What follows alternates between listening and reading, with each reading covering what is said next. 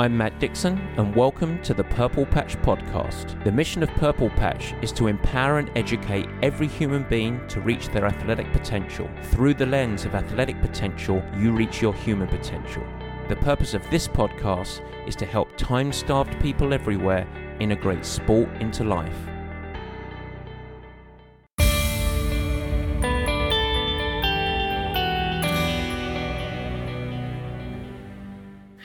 And welcome to the Purple Patch Podcast. As ever, your host, Matt Dixon. And today it is part two on our series of injury prevention.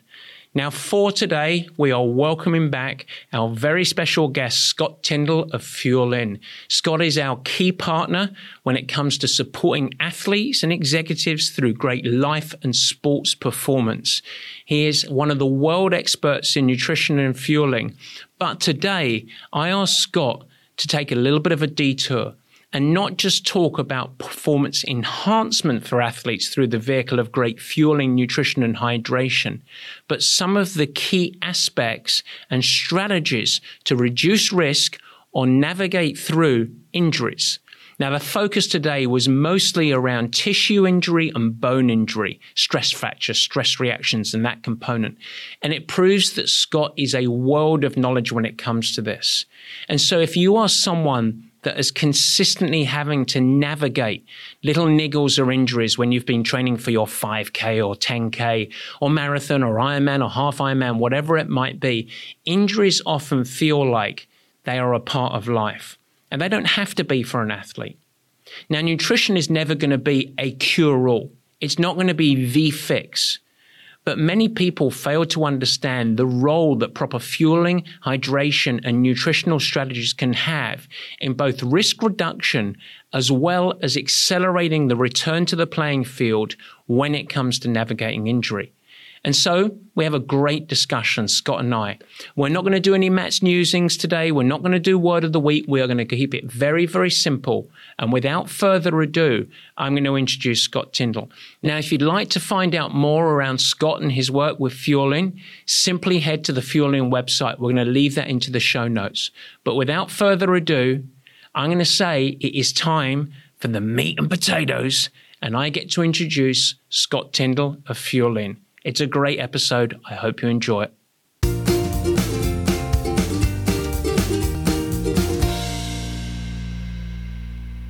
Yes, guys, welcome to the meat and potatoes. And once again, we are on part two of our series of injury prevention and management. And today, the focus of the conversation is a deep dive into the connection between the role of nutrition when it comes to injury. And we welcome back to the show once again, Scott Tindal. Scott, welcome back, the man from Fuelin. Thanks, Maddie. Thanks for having me. Uh, I'm looking forward to this one. It takes me back to my physiotherapy days and uh, talking about injuries. It does indeed, and uh, you know you're uh, you are dangerously close to becoming a regular. We almost need to give you a regular spot on the show. So uh, I, I think you are now the most welcomed guest on the Purple Patch podcast ever. Oh, thank you very much. Uh, careful what you wish for. I know. I'm not sure if it's uh, something to be proud of or to hide off your resume, but but we want to go into three things today, if possible, and keep it really as tight and as applied for the audience as we possibly can. Uh, the first thing is we're going to try and give an overarching set of principles around nutrition as it relates to injury, something that's really not sort of discussed too too much. Most people are so driven on performance, but many people forget the role of uh, nutrition in both in prevention and treatment. We're then going to try and get into some action steps so our audience can actually take some applied approaches to this with their nutrition so far as risk and mitigation of injury. And then finally, the what ifs. What if it does happen? What if injury strikes? Some of the actions that the audience can take to return to full act strength as quickly as possible. So I think we're ready to go. Are You ready? Yeah, let's do it.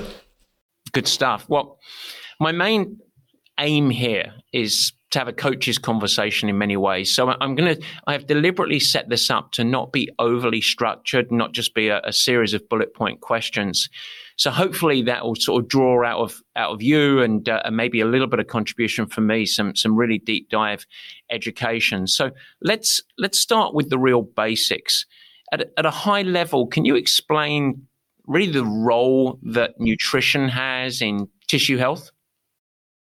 Yeah, I think if we if we just take a, a very high level view that probably the overriding factor that could contribute from a nutrition perspective would be I'd be focused on low energy availability. And I'd be mm-hmm. thinking if the athlete is not taking in adequate amounts of fuel, then are they predisposing themselves to the risk of soft tissue injury or bone injury? And that's that that you, you, you sort of say that, and as a, as a coach, I see, at least I perceive, maybe it is my observation, I think more than anything, it's incredibly common amongst training athletes and time staffed athletes as well. Not not just professional athletes, but but all athletes that are training for an event, marathon, half Ironman, whatever it might be, that almost accidentally athletes or, or, or intentionally, of course, athletes under fuel and, and under consume calories relative to energy demands. Do you think it's a, it's a very common thing? Yeah, I think also we, we should separate, you know, chronic versus acute low energy availability because low energy availability in the acute setting is is sometimes done on purpose. We do that to reduce body composition, to reduce body weight, and that's important. And then manipulating that over the course of a training period through through a cycle that the coach delivers is something that we do all the time as nutritionists, as dietitians, as whatnot, in order to meet the purpose of what the athlete is doing. It's when we talk about chronic underfueling and in particular chronic, so low energy availability, but potentially low carbohydrate availability. In a chronic sense, that's when the risk of injury starts to occur. And I think that's really important again for everyone to understand is you don't need to be stuffing your face at every session. You know, mm. if your goal is to improve body composition, improve health markers for a short period of time and, and under control and under guidance, that that's certainly a very um, you know meaningful tactic. However, what I think tends to happen is athletes see the results of low taking in limited amounts of fuel they see the body composition improve, they see the weight drop, they see maybe some um, improvement in these performance parameters, maybe because of reduced weight. And then they get, oh, maybe if I lose more, maybe if I go further, maybe if yeah. I if I drop more fat, maybe if I don't eat as much here, I can continue to improve. And then you start to see those changes, you know, not just from a physical standpoint, but also a mental standpoint as well. And that's when I think if we're talking about soft tissue injuries and bone injuries, that's when it starts to occur. And that's, uh, I'm so glad that you made that differentiation because obviously this topic came up and I, I, immediately go to so many athletes under fuel and this is the big challenge. This is what we're going to dive into. You bring me right back on, on track and, uh, and, and, paint uh, a better picture there. When, when an athlete moves into chronic, and I guess can you define sort of the duration? I know that it's very individual. I know it's not, oh, if you like this for six weeks, whatever it might be. But there is this sort of potential golden wave of feeling better, maybe performing better, and then things. What what type of is there a general middle of the ballpark sort of duration where we can start to identify it as a as a chronic issue, or is that hard to define? I think it probably is individual variation. Uh, I think you you can read the literature, and sometimes they'll report things as early as six weeks of chronic mm-hmm. underfueling can start to bring about these physiological changes. So, again, from an athlete's perspective, if they start to see inconsistent performance, if they start feeling low energy, if they have reduced libido, if um, poor sleep patterns, uh, what else? Then starting to get niggles, uh, the irritability, things like that, maybe menstrual dysfunction if you're a female. Then you know that that level of fuel is probably not uh, in line with what the training level or the training load is, and so it, but it can vary. I mean, we did a we did a Q and A the other day with uh, Elizabeth Impen, who works with us, and you know she was very open about her her struggles in her twenties with uh, you know disordered eating and eating disorder and low energy availability, and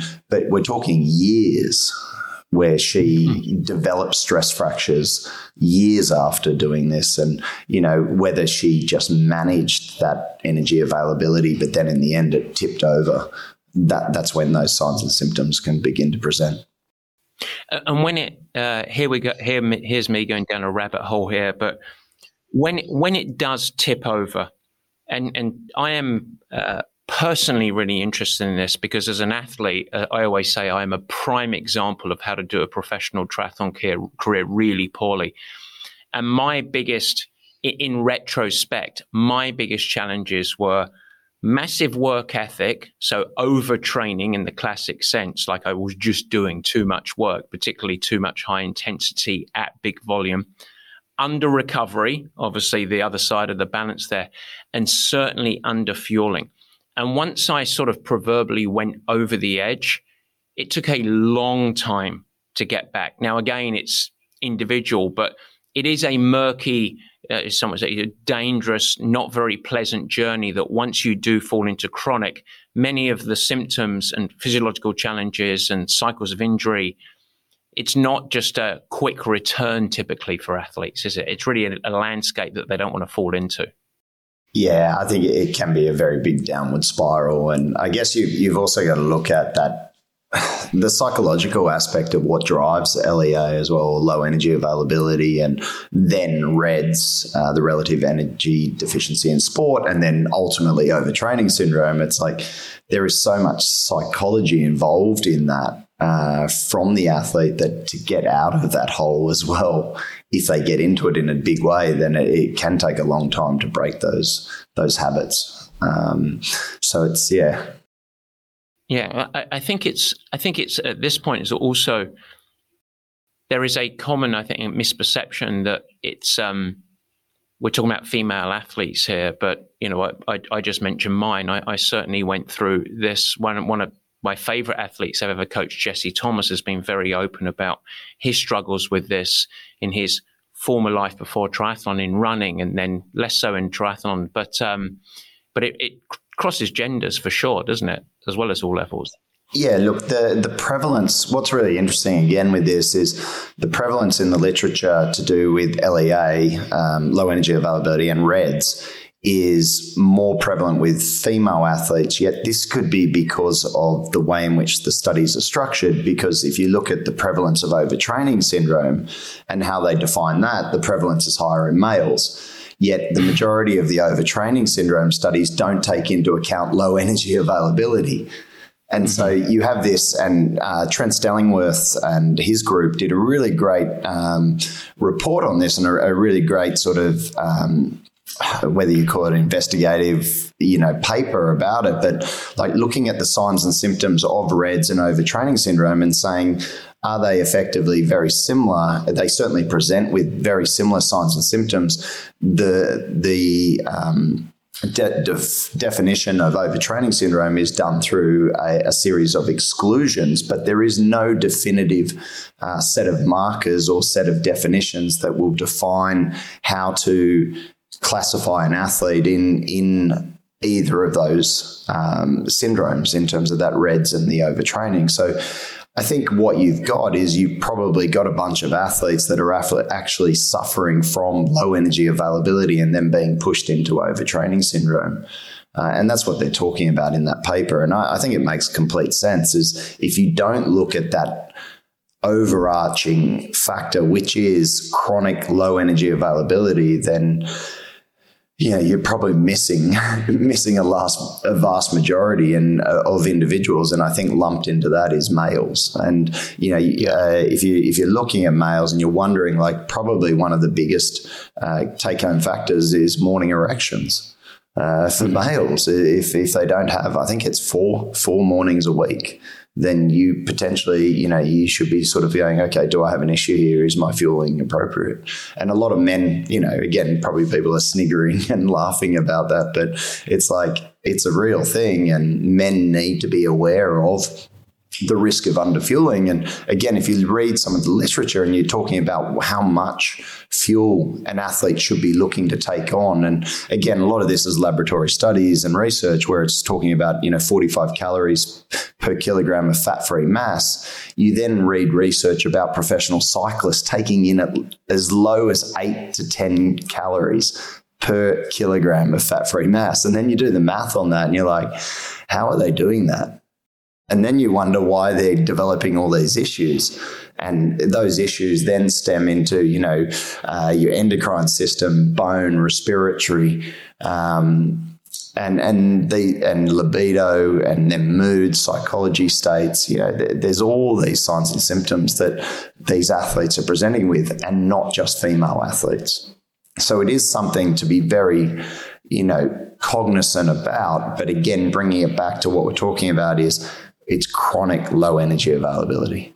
It's not the acute. And I think it's really important for people to understand that because I think sometimes, again, like we do in as human beings, we tend to grab onto something and run with it like to the extreme. So mm-hmm. I, I'm not saying everyone needs to go and stuff their faces every single session because that's not required either. But I think it's looking at your overarching program and going, okay, do I have enough energy to support the training I'm trying to do? Yeah, that's great. How about how about hydration? Can you outline the role? You know, if, if we if we think about the three macronutrients, carbohydrates, fats, and proteins, of which we will talk about today, obviously, and their role in uh, injury prevention and, and injury treatment, uh, for lack of a better phrase. What about hydration and its role in body function and health? Yeah, I mean, again, hydration. There, I don't think there's any definitive studies to say if you are dehydrated that you're going to become more at risk of soft tissue injury. However, I think when you think of the constitution of muscle and it being around seventy percent fluid or water, it sort of makes sense that if you are dehydrated, then you potentially could run the risk of becoming more susceptible to soft tissue injuries. But again, I don't think, like off the top of my head, I can't recall any definitive research related to that. But I think it's sort of from a tissue compliance standpoint, I think it makes sense to um, certainly be hydrated. And I think if you look at again, some of the literature will talk about this 2% marker in terms of physiological changes. So, uh, you know, whether it be muscular contractions, power output, and whatnot, I think that could stem then into soft tissue injury. So, you certainly, and that, that's something we talk about at Fuelin a lot is, you know, understanding your hydration status and then what at what level can you function? And I think everyone is very aware that if you finish a, a 70.3 or an Ironman at under 2% hydration, you probably haven't gone hard enough. Because um, I think majority of those athletes who are finishing are probably well over 2% dehydration and performing very, very well. So again, I take a little bit, I take, you know, and excuse the pun, a pinch of salt when we're talking about like 2% as the definitive marker to keep yourself within. I think you can go well beyond 2% dehydration and still function very, very well. Um, yep. But it, there is a lot of individual variability with that. For sure. How about uh, coming back to the, the three macronutrients? You mentioned carbohydrates earlier. Now, I'm guessing this is uh, related to so much of the common trends in broader nutrition.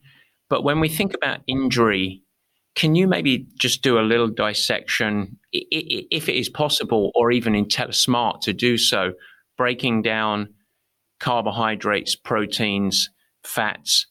It, the reason I'm asking this, by the way, is the the very common sort of carbohydrate is the devil mentality, which uh, is, is, that the biggest culprit, do you think, of many athletes under fueling and carbs? Can you, can you break those three apart?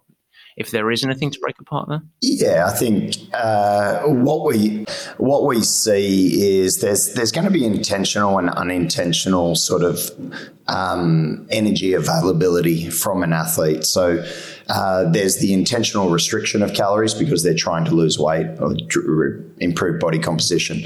And then you have the unintentional whereby they may be restricting a certain product, i.e., um, let's talk gluten, for instance. Someone might go gluten free, and then as a result, invariably they're going to reduce carbohydrate. So unintentionally, they're reducing their total carbohydrate intake. And as such, that could result in low carbohydrate availability. So but then you have the flip side of that of exactly what you're talking about of intentional low carbohydrate availability because everyone went on this high fat, low carb sort of, you know, shift because it was mm-hmm. going to be good for fat oxidation and whatnot. I think everyone's coming around to their senses and realizing that you can still improve fat oxidation by just manipulating total amount of carbohydrates based on the work being done. Um, and duration of session obviously has a huge impact on the, the body's ability to utilize fat as a fuel source as well, in, as well as in intensity. But if we talk about low carbohydrate availability, I think what we're seeing now in the research is the relationship between form- a resorption of bone and formation of bone. And this is probably the thing that I think is most important for athletes to understand is that when carbohydrates are restricted and you have high impact exercise, then the markers that relate to bone resorption are increased and the markers that relate to bone formation are reduced. And again, this it can occur in the acute setting, but again, over chronic periods of time, this is when you're going to end up having issues with the bone and potentially ending up with stress reactions, which then will go to a stress fracture and then obviously through to a full blown fracture if, if it got really bad. So, carbohydrates in that sense and again, this relates to low energy availability in RED-S in the chronic sense mm-hmm. is, low carbohydrate availability again just a, an extension of that low energy availability and how important it is to bone and potentially soft tissue potentially very important. I think there's going to be more research coming out about this. Well i, I can't help but dance into something. I don't want to distract us too much or take us down a different journey but there are a lot of performance experts, a lot of longevity doctors, um, uh, pr- promoting intermittent fasting, uh, re- removal of carbohydrates or high sort of restriction of carbohydrates globally, and leaning into various forms of research or observational studies or um, uh, case studies and testimonials of people having great improvements in body composition, enhanced energy, uh, better function throughout the day. Now, they are dealing less with athletes, more with general population. I think that's important to point out. How does someone listening manage highly respected people on that side, uh, promoting that side of stuff, and their needs as an athlete within a time starved life, often for our audience, where we're saying, hey, you really need to fuel their energy demands? Yeah, I think again you you touched on it. There is what population are we talking about? If you mm-hmm. if you're referring to you know longevity and fasting, and I know like you know many very intelligent people have promoted this. However, it, it it's in relation to obese middle aged individuals majority of the time who are pre-diabetic or already have diabetes. And so i think again when a, when an athlete is listening and reading you know books like lifespan listening to david sinclair listening to potentially you know peter attia and these guys who you know they're very intelligent people. But i think think about the population that they're talking about. And yes there is in, there are individual athletes who have benefited from manipulating carbohydrates and fats in particular. I think if we take protein out of it and we just keep protein at a high level, which is beneficial for an athlete, and I think everyone can start to agree on that. If we then match carbohydrates and uh, fats in terms of total caloric intake, there is no difference in, in body composition or weight loss either when you look at the studies. And that's, I think, really important for, for athletes to think about as well is that when you match energy, if you match, sorry, if you match protein intake and then you match carbohydrates or fat as a fuel source, in terms of just looking at weight control and fat loss, as long as they're in a caloric deficit, then you will get similar amounts of weight loss and fat loss. If you then talk about an athlete, it, it's and I had this conversation actually last night in a pub with an athlete who says they always do faster training, and I was like, "Why do you do faster training?" And they're like, "Oh, it's really good for you know um, my longevity." And I was like, "Is that why you're doing uh, triathlon training?" And they're like, "What do you mean?" And I said, "Is that why you do triathlon training for longevity?" And they went, "Oh, sort of, but no, I want to go really fast." And I said, "Well." Then why are you fasting? And, and, again, it's weird comment, but like, why are you fasting before trying to go really fast? If we know that if we improve your fueling and i.e. fuel with the appropriate fuels, i.e. carbohydrates when you want to go quick, why wouldn't you do that? And he sort of had that aha moment. He's like, oh, okay, yeah, I guess I haven't really thought about it that way. And again, I'd always bring it back to the athlete think about what the purpose is for what you're trying to do. If you're really, really big and fat and have poor metabolic health and so on, then maybe fasting is very beneficial for you. Mm-hmm. Maybe you need to think about the type of training you're doing as well. Maybe you need to be lifting weights more than doing exactly, a lot of yeah. cardio training. Um, you know, again, and I know we're talking about triathlon, but is triathlon the best thing for that individual athlete at that point in time? Maybe not. Maybe they need to have an extended off season of a lot of weights training, high intensity interval training, short but every day doing something to maximize caloric expenditure whilst managing uh, caloric intake. And then you'll probably see really good results, including some fasting within there, and you'll see improvements in blood glucose control and that. But if you're not in that category and you just want to drop a bit of weight and you're actually trying to perform really well in a 70.3 or an Ironman, then you know, I, I, would think about your fasting, but we're probably a little bit off topic in terms of injuries. We, we, we are, like but that. I think it's I think it's important to, to go down there as we're going down there. So let, let's bring it back to your point because we want to talk about injury risk, and what I want to do now is get really applied, really basic of the the, the do not miss or, or maybe the most common pitfalls. And maybe the way I'm going to ask this question is is suggest a, a, couple of components to get you going so that you can sort of appreciate the lens that I took with uh, with this question.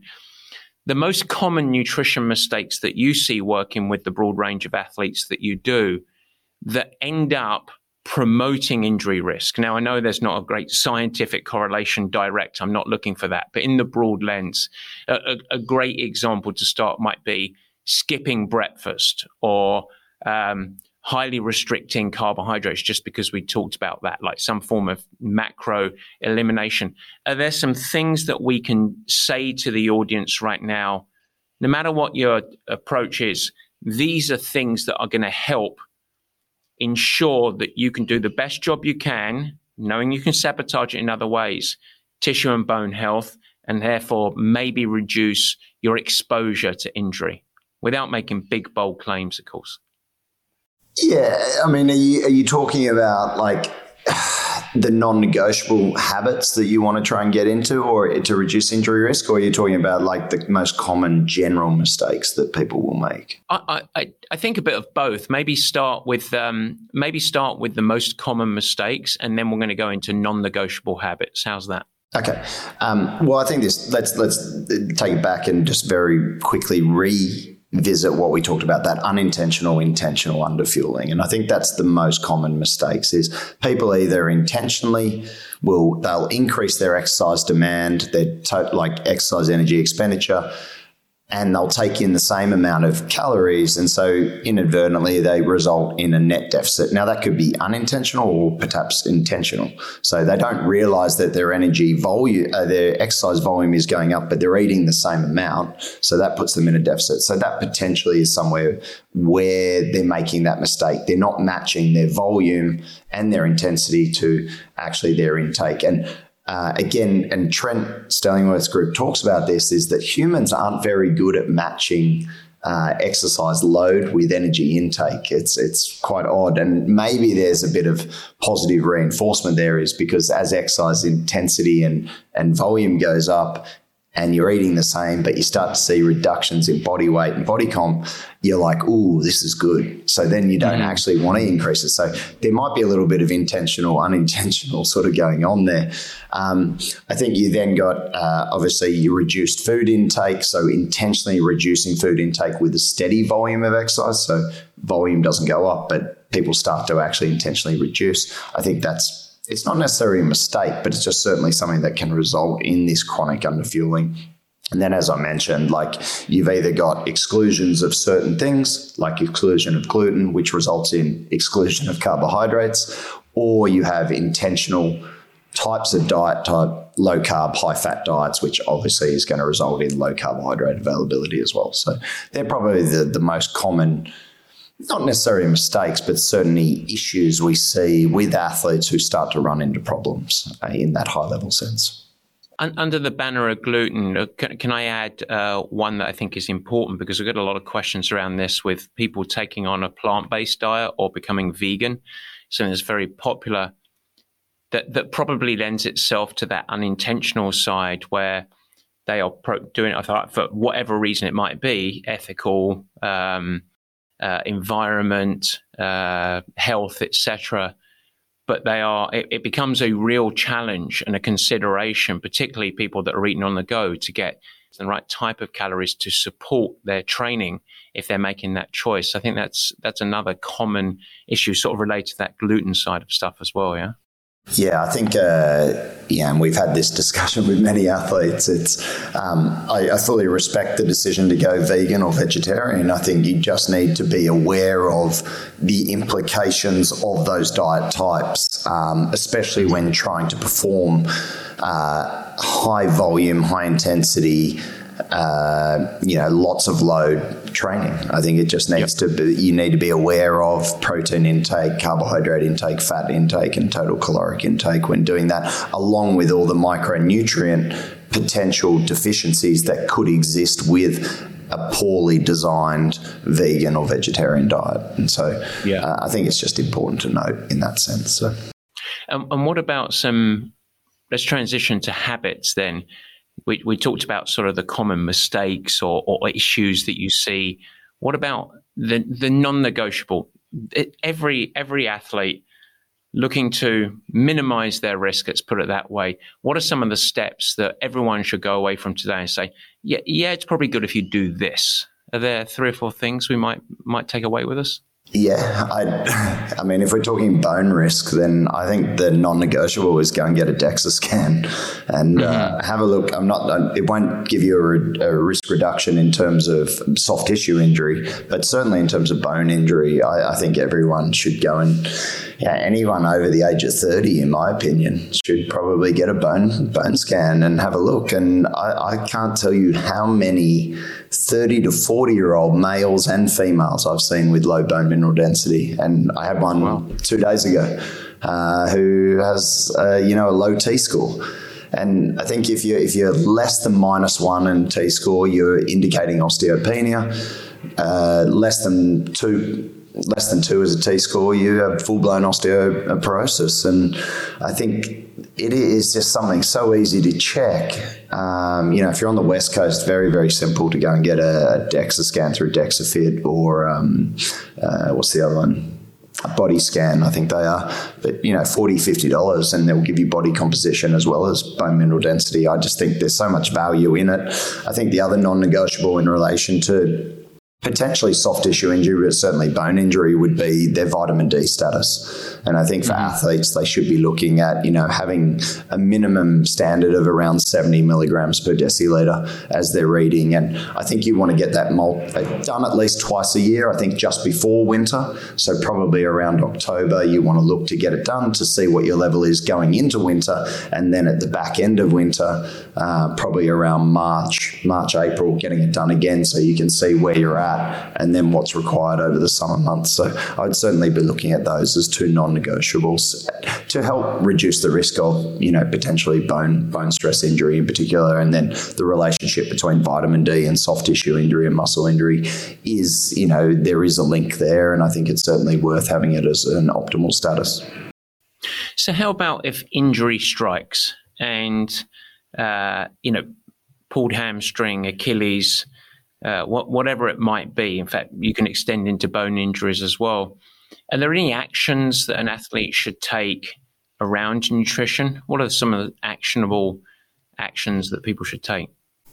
Well, I think if we, even if we go back just again, sorry, one step, just about to the non-negotiables, and I think we can like look at that in terms of soft tissue and and bone injury. So I think like let's think pre pre-session okay, are carbohydrates required? I think for me, if you're doing a weight session, if you're doing a swim session, I would certainly consider eating something. You're going to have a better session if you're doing that. Especially, I think so many people go into a weight session like just having not eaten anything for an extended period of time, and you mm-hmm. just won't perform as well if you're trying to maximally lift. Um, so, you know, a piece of toast, even, or a bowl of cereal, whatever it could be. It doesn't have to be a huge amount of carbohydrates, but just something to make you feel better. I think you're going to have a much better weight session. Um, and the payoff between consuming, say, 30 grams of carbs, whether that's a banana a piece of toast, whatever, um, with some protein before that weight session, I think is is certainly worth doing. Same with a swim caloric expenditure in the water is going to be higher because of the density of water. I think so many people go into a swim session underfed. Um, and again, you don't have to stuff yourself, it's just giving yourself something to, to be in there. I think bike and run, anything over 60 minutes, you certainly could consider eating something just simple before that run. You don't have to eat during the run for a 60 minute session, um, but certainly eating something beforehand is going to make you feel much better and get you going, especially if the intensity of that session is going to be very good. So that's probably in relation to um, effort and, but also I think in terms of fueling the body with those carbohydrates and or and a little bit of protein could reduce the risk of that soft tissue injury and certainly bone injury. I think the post exercise period is probably where majority of studies have looked at.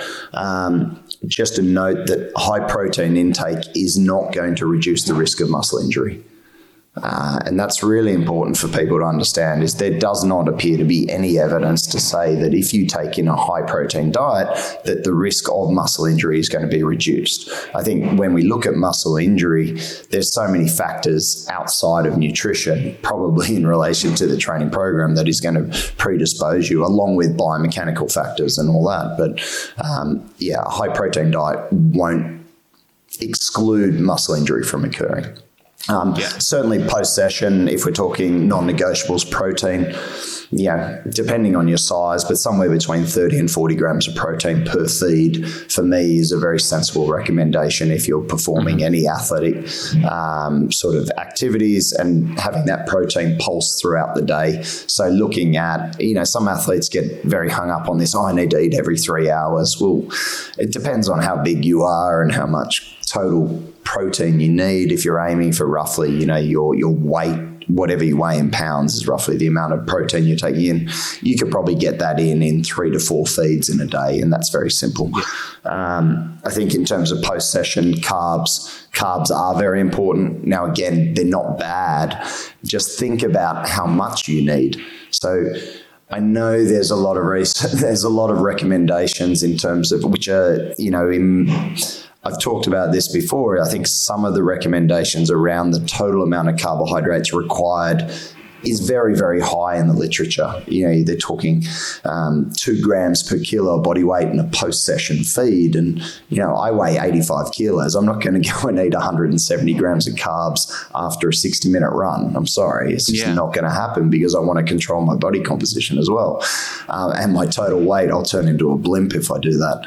But, yeah, exactly. um, yeah, certainly thinking of the intensity, taking in maybe 30 grams of carbohydrates in that post session feed, depending on the intensity, depending on what other sessions you've got moving forward. But certainly as a minimum, probably taking in around that 30 grams of carbs at least um, and getting something into the system would make sense. But, you know, you can go as low as, um, I mean, again, like from two grams per kilo body weight all the way up to eight grams per kilo body weight, depending on volume of training. So there's, there's no easy answer there. I think the most important thing is to just consider having some carbohydrates in a post session uh, post session feed. I think that's really important. I j- just want to put a spotlight on something you said. Your weight in pounds. That's give or take how many grams of protein an athlete is consuming a day that's uh, when people get their calculators out and start doing that for themselves, they're going to raise an eyebrow and be like, "Well, that's probably more than you uh, than many uh, athletes are consuming." But that that's very important, eh? Yeah, I think again we, yeah, we see this a lot, and it's probably I, I, think it's probably with endurance athletes probably the one of the biggest game changers in terms of you know dietary uh, manipulations you can do is increase that protein intake, and certainly you know I know we're going to talk about when injury does strike, but I think protein intake for an athlete can be somewhere between that two and three grams per kilo body weight, depending on total caloric requirements as well. You can take in more protein. It's very satiating. You you probably won't extra protein certainly won't turn into extra body fat. Um, you'll lose it in the form of heat or you'll uh, lose it through the toilet. It's just a way of getting extra calories into you and feeling very satiated and feeling, uh, having that feeling of, um, you know, being able to eat a lot of food and still potentially lose, improve body composition and lose body weight. So I think there is a lot of value to protein. And I think historically we see endurance athletes under consuming protein. And that again, it, it won't stop you from getting a um, soft tissue injury, but I think if you're under consuming protein, then you potentially run the risk of predisposing yourself to soft tissue injury. So I think there's some sort of middle ground there with protein intake. If we if we think of protein and we think every cell in the body is made from protein. Um, and amino acids are, are crucial cellular structure and whatnot, then I think it makes complete sense to to take in adequate amounts of protein when you are training at a high volume. It's great. Well, you've talked about bathroom habits. You referred to uh, daily erections. So let's move on to injury striking, shall we? We'll finish off the show with this. Um, soft injury, soft uh, tissue injury, or bone injury occurs. Actions that folks should think about taking around nutrition. I, look, when injury occurs, I think the, the most common mistake is that athletes will drop caloric intake. So they That's all it. say, shit, I'm going to get fat because I can't move and they drop injury and they drop their caloric intake. Biggest mistake you can make. So if we look again, there's no definitive studies on this because it's very hard to do a randomized control study where they induce an injury and then restrict calories. It would be pretty yeah. unethical to do that. But if we look at acute muscle damage, then and that's induced through exercise, we see an increase in resting metabolic rate, um, and that will occur for at least up to 72 hours. So if you get an injury, certainly don't restrict strict caloric intake for at least that first 72 hours. That would be something that we would, would absolutely stress that actually, if anything, increase your energy intake during those first three days post injury to allow the body to recover. And just on that, if you're going into surgery, it's a really cool. Uh, there's some really cool research to show carbohydrate loading going into surgery mm-hmm. um, has yeah. benefits uh, for post-surgical outcome as well. Because if you think about it, your body is just under an extreme. If you're talking about that type of trauma, I mean, your body's been cut open. You're going to need yeah. a lot of energy to repair. So I think that's super cool to think about. So.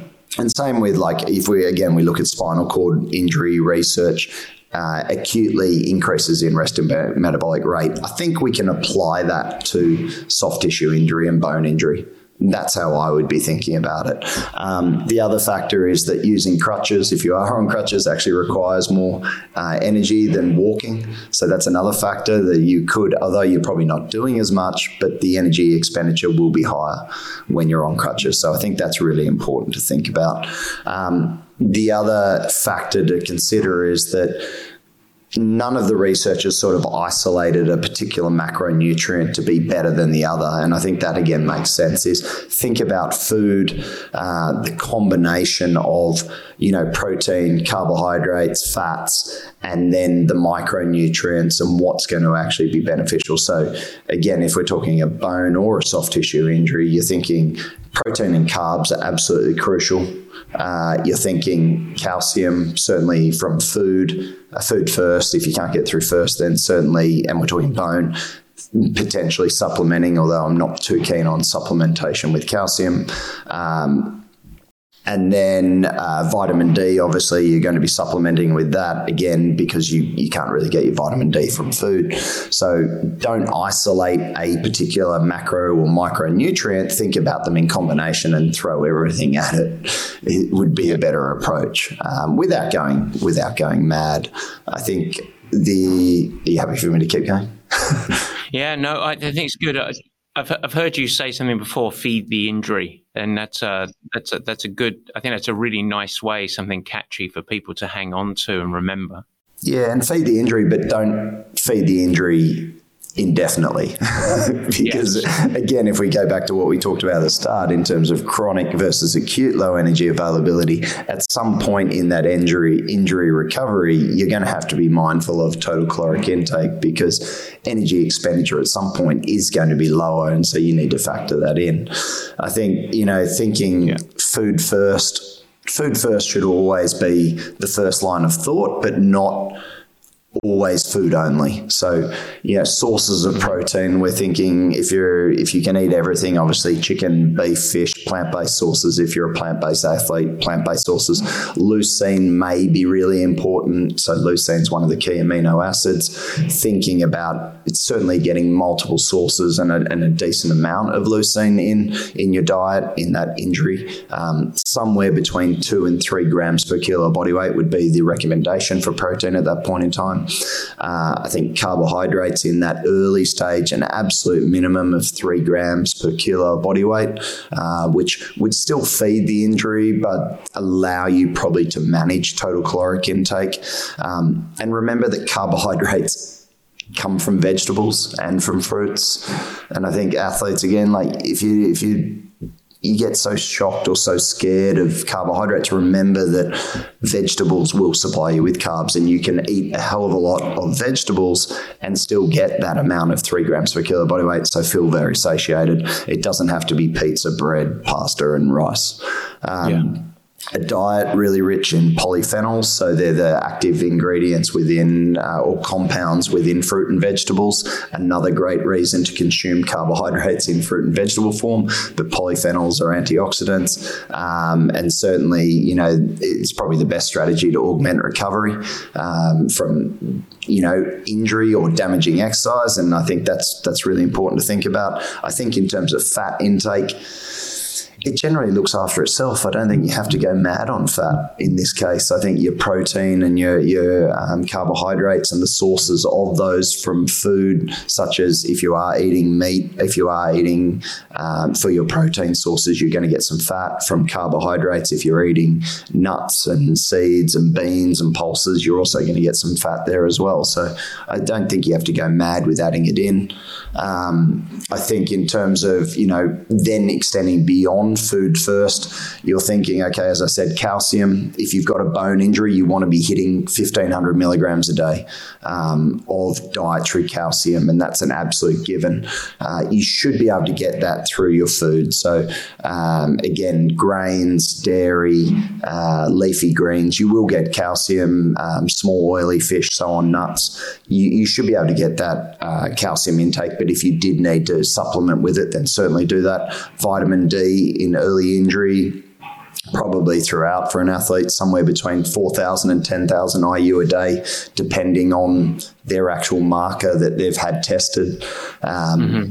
I would be thinking omega threes again if you if you're not eating um, fish uh, and small oily fish because of your dietary preference, then I would be aiming for three thousand milligrams of EPA DHA per day. Um, soft tissue injury, bone injury, collagen, type one. 20 grams a day with at least 500 milligrams of vitamin C, taking that before any loading, uh, even if you're not loading the injury at that point in time, I'd certainly consider doing that. Um, and then potentially someone could look at something like chondroitin sulfate. Again, there is some research, it's not a huge amount of research, but again, you know, if I had a major injury, would I be throwing this at it? Yeah, I would. And we've done that with athletes and they tend to recover pretty quick. So 1500 milligrams a day of chondroitin sulfate, um, I'd certainly be sort of throwing it at the mix as well. Um, it's not indefinite, you know, you're taking this for a shorter period of time.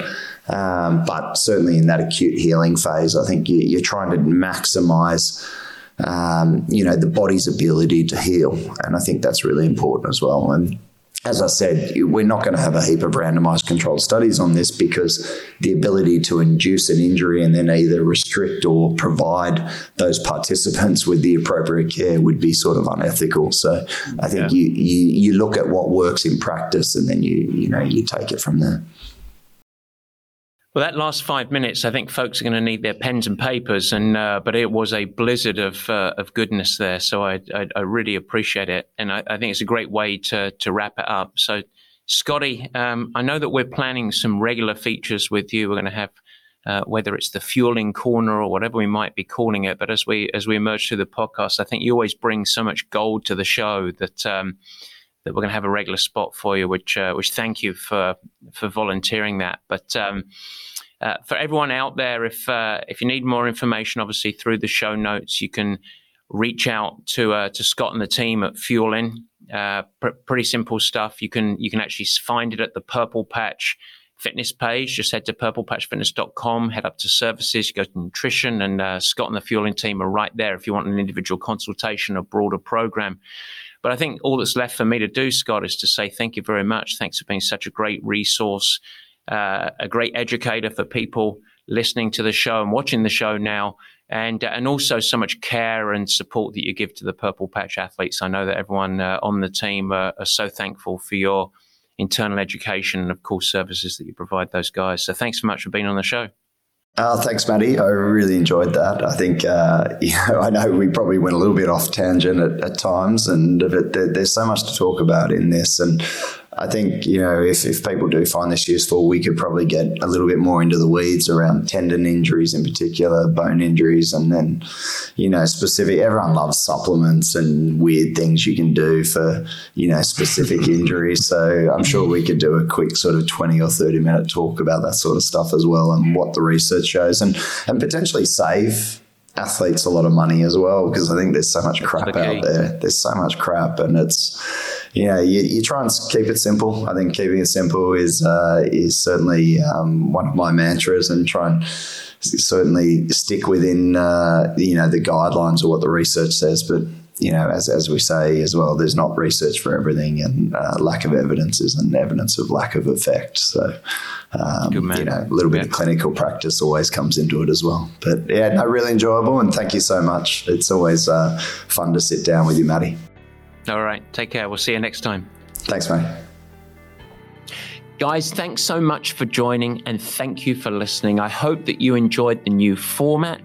You can never miss an episode by simply subscribing. Head to the Purple Patch channel of YouTube and you will find it there and you could subscribe. Of course, I'd like to ask you if you will subscribe, also share it with your friends. And it's really helpful if you leave a nice positive review in the comments. Now, any questions that you have, let me know. Feel free to add a comment and I will try my best to respond and support you on your performance journey. And in fact, as we commence this video podcast experience, if you have any feedback at all, as mentioned earlier in the show, we would love your help in helping us to improve.